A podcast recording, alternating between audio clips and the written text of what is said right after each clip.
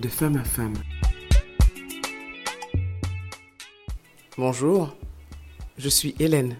Tous les mardis, je vous invite à découvrir en toute simplicité les instants de vie d'une femme qui pourrait changer la vôtre. Ces témoignages ne vous laisseront pas indifférents. Bonjour à toutes et à tous, bienvenue dans cette nouvelle semaine avec votre podcast de femme à femme. Aujourd'hui, je reçois une femme qui, il y a quelques mois de cela, m'a dit Il faut que je vienne te voir, mais je ne suis pas prête. Et quand je l'ai croisée il y a peu de temps de cela et qu'elle m'a dit Oui, je viens, je suis prête, vous imaginez la joie qui m'envahit. Bonjour Guy. Bonjour. tu imagines la joie. Donc, tu l'as vu sur mon visage. À quel point j'ai, mon visage s'est éclairé quand tu m'as dit oui, je viens. Je viens, je viens, je viens, parce que j'adore ça. Quand les femmes spontanément viennent à moi pour, euh, pour partager une tranche de leur vie. Alors aujourd'hui, ben justement, tu vas nous dire quelle est cette tranche de vie que tu souhaites partager avec nous.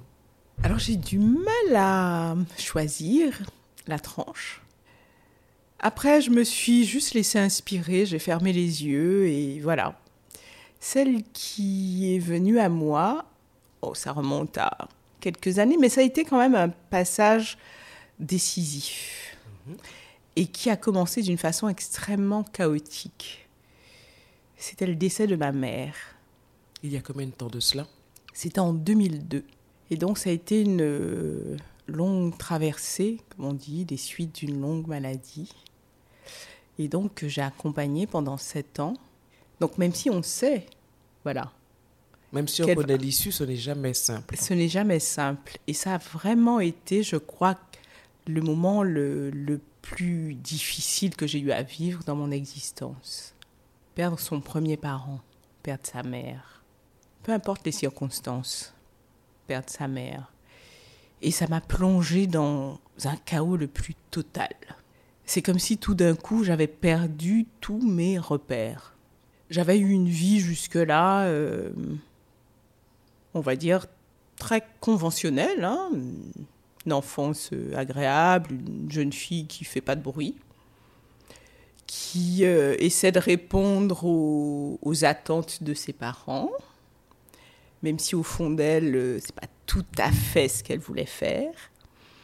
Mais bon, j'avais assumé ce fait-là, euh, donc j'avais commencé ma vie, euh, j'avais choisi, euh, voilà, un chemin parmi d'autres. Est-ce que tu peux nous dire, si ça ne t'embête pas, quel âge avais-tu au décès de ta mère? 35 ans. Et le, le chemin que j'avais choisi, j'ai réalisé à quel point, en fait, c'était, voilà, c'est le chemin qu'on attendait de moi. Ce n'était pas le tien. Non, ce tu ne l'avais pas choisi. Non. Que faisais-tu? Alors j'ai fait des études de finance euh, dans une grande école de commerce. voilà. Donc je travaillais dans la finance, dans une grosse multinationale, dans les filières étrangères. Enfin bon, voilà. Wow, alors en effet, parce que la femme que je connais aujourd'hui, je n'aurais jamais pensé. Voilà, qu'elle avait fait ce... Elle avait fait de la finance euh, à l'international et tout et tout. Hein. Voilà. Et euh, lorsque maman est partie, donc il y a eu cette espèce de plongeon. Et puis quand on touche le fond... On remet beaucoup de choses en question On remet tout parce qu'il n'y a plus rien, en fait. Donc, il faut bien s'accrocher à quelque chose. Et bien, on s'accroche à soi, puisque c'est tout ce qu'il y a. Et donc, ça a été aussi à la fois euh, une plongée, mais aussi euh, un voyage à l'intérieur de moi-même. Et c'est, même si c'est difficile à dire, c'est que ce chaos m'a permis de trouver mon chemin. C'est terrible. Mais j'ai remonté parce que je me suis accrochée à, à mes rêves. Et puis, tout d'un coup, je me dis, mais bon, je suis finalement seule avec moi-même. En fait, on pense que la société nous impose des choix. On pense que notre famille attend des choses de nous. Mais finalement, je pense que c'est aussi une construction qu'on se fait. Il y a, peut-être quelque chose dans, euh, dans, dans notre éducation qui fait qu'on pense tout ça. Dans notre société aussi, qui nous conditionne en fait à ça. Et finalement, à vivre parfois à côté de soi-même. Et donc, j'ai fait cette grande découverte. Tu as découvert que tu avais des rêves, parce que quand tu dis que, que tu as écouté tes rêves, c'est que tu, tu les as enfin entendus avant même de les écouter. C'est ça, exactement. Ah, j'en avais, j'en avais plein la tête, mais je ne m'autorisais pas, en fait. À ne serait-ce que imaginer possible. Voilà, c'était vraiment, oui, voilà, c'était vraiment de l'ordre du rêve. Mais quand tout d'un coup, je me dis, et si je commençais à réaliser l'un d'entre eux?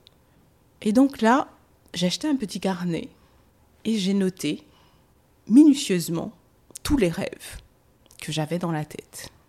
Et je me suis dit, je me suis fait la promesse d'essayer d'en faire le plus possible le temps qui me reste à vivre. Et c'est ce que j'ai fait.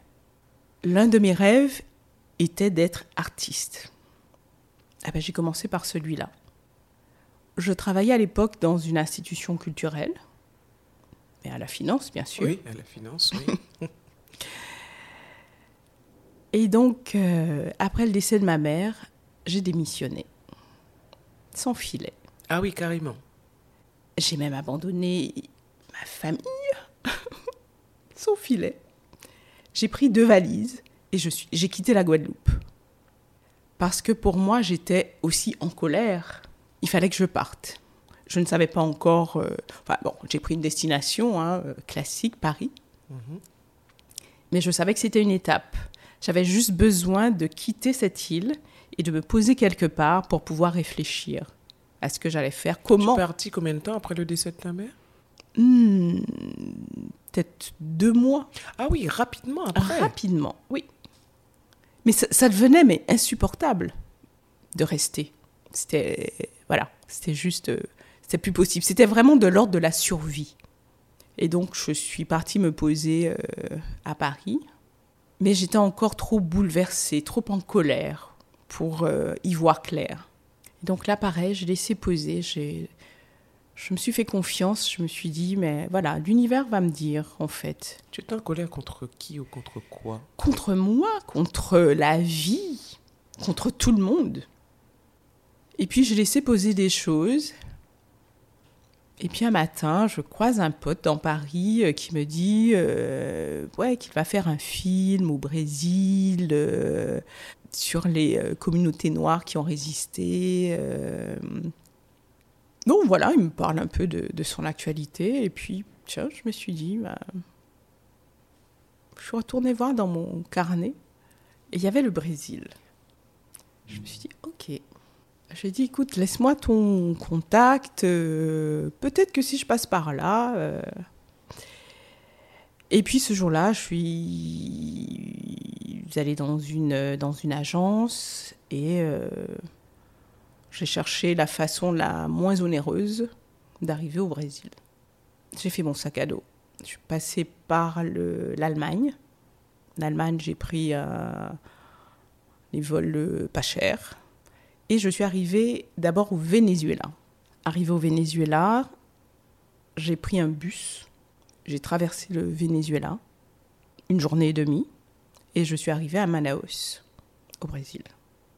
Mon rêve, c'était de remonter l'Amazonie jusqu'à la mer. Et c'est ce que j'ai fait. J'ai pris le bateau, je m'arrêtais sur le trajet, dans des villages, vraiment au gré de, mes envies euh, ou des gens que je croisais. Euh. Cette remontée de l'Amazonie a duré combien de temps? A duré un mois et demi. Ah ouais, déconnexion totale. Totale. Totale.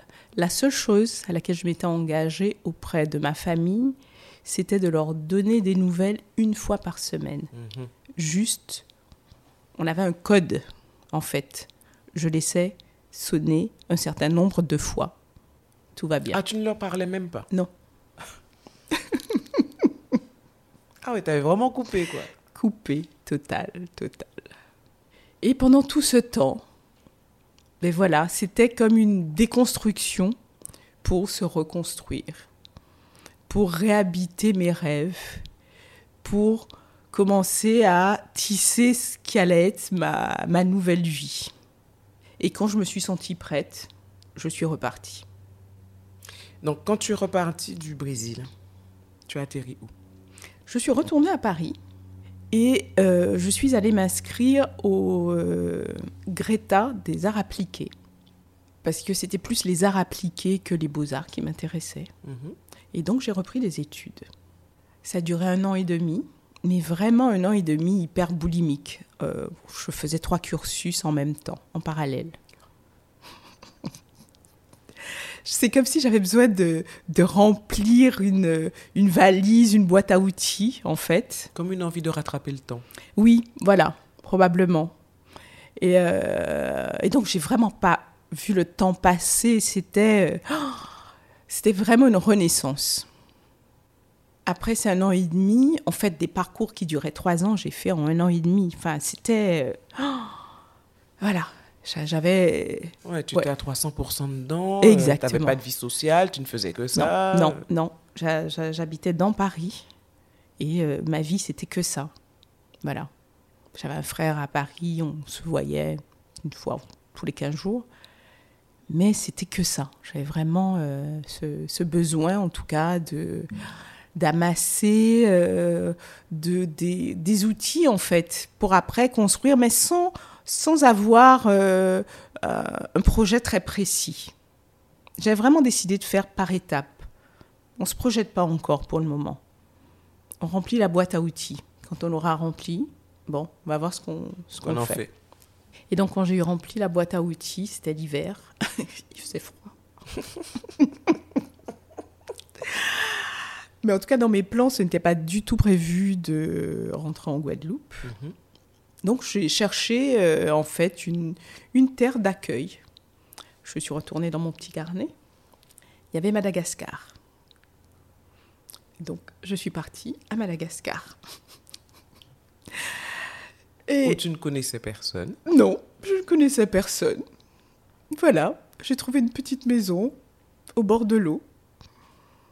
Et je me suis dit, bon, maintenant que ma boîte à outils est remplie, on va réfléchir comment, qu'est-ce que je fais de tout ça, quel sens, par où je commence, où dans le monde j'ai envie de... Voilà, et j'ai construit comme ça petit à petit euh, mon projet de vie, En étant posé tranquillement à Madagascar. en étant posé tranquillement à Madagascar. Pendant combien de temps?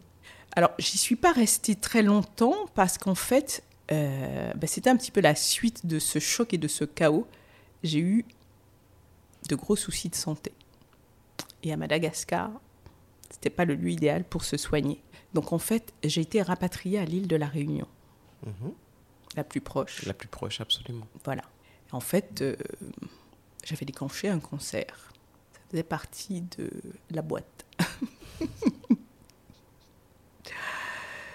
Mais j'étais dans une disposition, on va dire, d'esprit tellement euh, positive que j'ai accepté.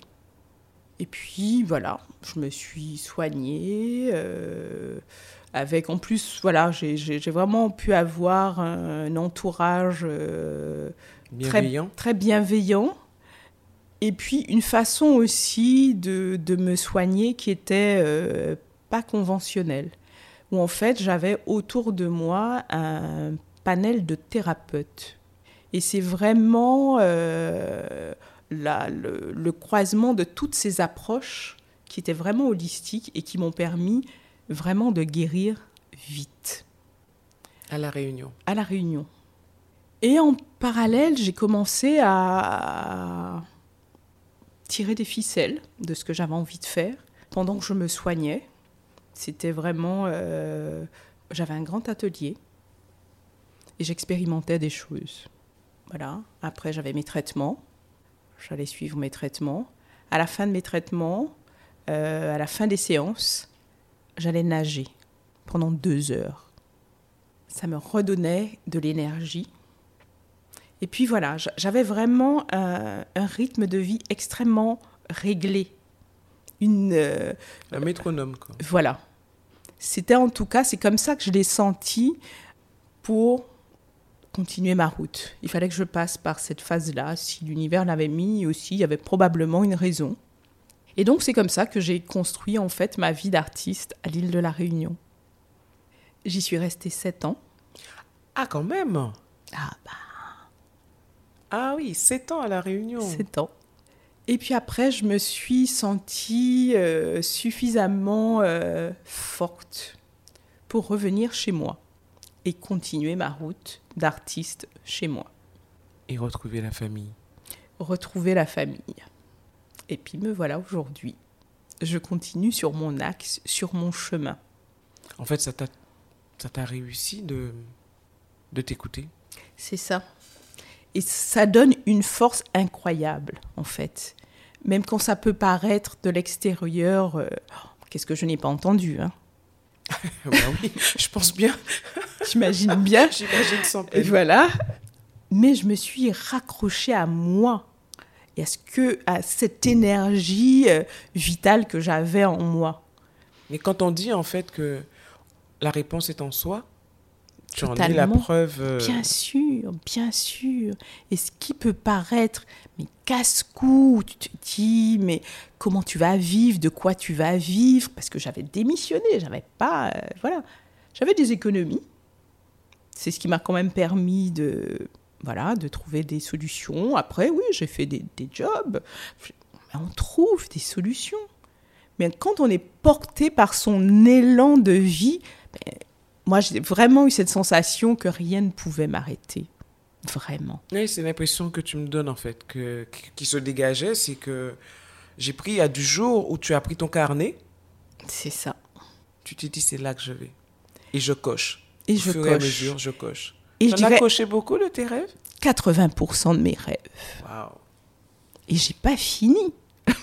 non, j'espère bien. Et c'est surtout que la liste ah ben continue. Eh ben oui, voilà, tu en, rajoutes. En On en rajoute. Mhm. Mais ça me donne une telle force lorsque je réouvre ce carnet.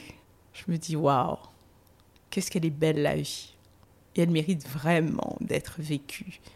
Mais sur son chemin, sur son axe. Pas seulement le chemin qu'on pense que la société voudrait. Mhm. Donc pour moi, je suis une femme heureuse et chanceuse en fait. Et c'est pour ça que je, dis aussi que parfois, on passe par des moments euh, chaotiques comme ceux-là, mais il faut savoir les accepter et se dire qu'il y a autre chose, il y a le meilleur derrière. Mmh. Tu étais très très très proche de ta maman? Non, du tout. Nous étions en guerre. Et euh, je suis rentrée en Guadeloupe pour m'occuper d'elle, pour me réconcilier avec elle. On était en guerre, on était tout le temps en guerre, on était deux tempéraments euh, opposés. On a toujours été en guerre. Mais ces sept ans que j'ai passés avec elle, voilà, on a appris finalement à, à se connaître. Et puis pour moi, ça a été aussi un grand soulagement il y a quelque chose pour moi qui est pas euh, pas naturel d'être en guerre avec ses parents. J'étais aussi en guerre avec mon père, mais pareil, j'ai toujours fait cette démarche de réconciliation parce que ça apaise. Je vois tant de gens autour de moi qui sont euh, voilà, qui sont encore dans ces conflits avec leurs parents. Mais ça nous mine, ça nous mine et c'est de l'énergie qu'on pour moi, qui est inutile, qu'on gaspille inutilement. Mais c'est aussi parce qu'on est ailleurs, on n'est pas au bon endroit dans la relation avec eux. Tes parents, c'est eux qui t'ont donné la vie. Tu peux pas être en guerre avec tes parents, quels qu'ils soient. Moi, je pars du principe qu'ils ont fait ce qu'ils ont pu, avec ce qu'ils avaient, ce qu'ils étaient. C'est tout. Ils ont fait de leur mieux. Ils ont fait de leur mieux. Et c'est ce que j'essaie de faire aussi. Es-tu maman? Non. Parce que tu aurais fait de ton mieux aussi. Pareil. Si, euh, Exactement. Si l'univers avait voulu que tu sois maman, tu aurais fait de ton mieux aussi. J'aurais fait aussi de mon mieux. Tu vas donner envie hein, à certaines femmes de d'acheter un petit carnet. Vraiment, vraiment. Vivez vos rêves. Vivez vos rêves. Tout est possible. Je, je me souviens de, de... Je sais pas hein, pourquoi tu as hésité, pourquoi tu, tu n'as pas voulu tout de suite venir vers moi. Ça m'avait touché, ça m'avait fait sourire parce que tu as un prénom particulier. Et je me suis dit euh, que lorsqu'elle va, euh, lorsqu'elle va régler un certain nombre de choses, elle viendra vers moi. Et je crois que c'est ce qui s'est passé. Alors, j'hésitais entre deux tranches de vie. Mhm. Celle que j'ai racontée et l'autre, l'histoire de mon prénom. Waouh. Alors, si tu veux bien, si tu veux bien, et si tu l'acceptes, je t'invite à revenir me voir et on parlera de l'histoire de ton prénom. Est-ce que tu veux bien? Alors celle-là, elle est plus difficile, mais je veux bien. Alors j'en suis heureuse. Vraiment, je te donne rendez-vous. Déjà, je suis extrêmement heureuse et touchée de ce que tu as partagé avec moi aujourd'hui parce que c'est la, la force. En fait, tu nous montres, nous les femmes, que nous avons une force en nous que nous ne soupçonnons même pas. J'ai juste envie d'aller acheter un petit carnet, en fait. Je vous invite toutes à le faire. Toutes. Un petit carnet. Vraiment, merci, merci. Et c'est vrai que, quand, qui disait, le, du chaos naît la lumière, c'est ça? Je confirme. Donc quand tu regardes le ciel, tu dis merci maman. Merci maman. Merci à toi d'être venue. Merci. C'est... Euh, ouais, ça secoue. Merci pour ce témoignage et euh, on se revoit. Merci.